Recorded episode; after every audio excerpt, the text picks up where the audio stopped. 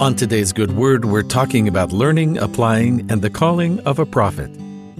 When I think about education, I think of two kinds of teachers. Some of them consider a test the end goal, and others consider a test as a stepping stone to learning. Most educational systems prioritize closed note memorization based tests to show that we've got true understanding, but others take that other approach Students are allowed their notes or any reference book they may need, instead, being asked to use all the information at hand to draw conclusions and put their thoughts together. Any job or real life experience allows for looking up information you might not know, so open book tests are often popular among teachers in applied fields. Being tested on what we do with information rather than simply knowing it all is actually closer to the test of mortality we are part of. It is important to know the doctrines and the principles of the Lord's gospel, but He requires a greater depth of understanding than simple memorization.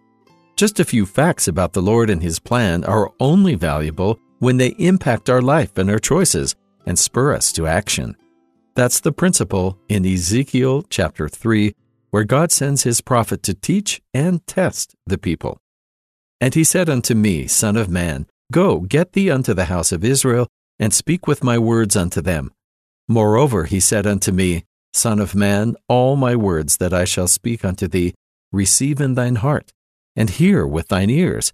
And go, get thee to them of the captivity unto the children of thy people, and speak unto them, and tell them, Thus saith the Lord God, whether they will hear, or whether they will forbear. Throughout the book of Ezekiel, God addresses his prophet as Son of Man, reminding him of the history he carries and the people he's responsible to.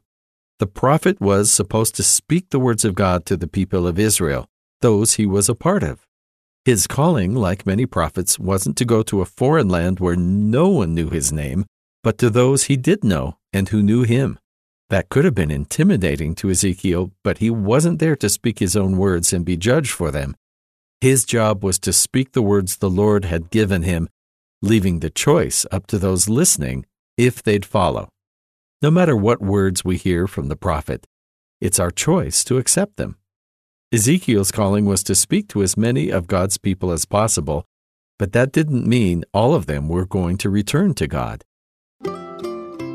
Our ability to choose is too highly valued by God, who would never force us, his children. But this means that our choices matter since that is what is actually being tested in mortality. The test the Israelites were subject to was simply if they would listen and follow the Word of God. Ezekiel wasn't showing up to quiz them on something they might not know yet, but to give them the chance to apply that knowledge. Our journey with the gospel is a lot the same, although on a smaller, daily basis. God gives us just enough revelation and wisdom to follow to where we next need to be. And the more often we choose Him, the easier it becomes to make those right choices in the future. He wants to teach His children, but only if we're willing to learn. And that's the good word.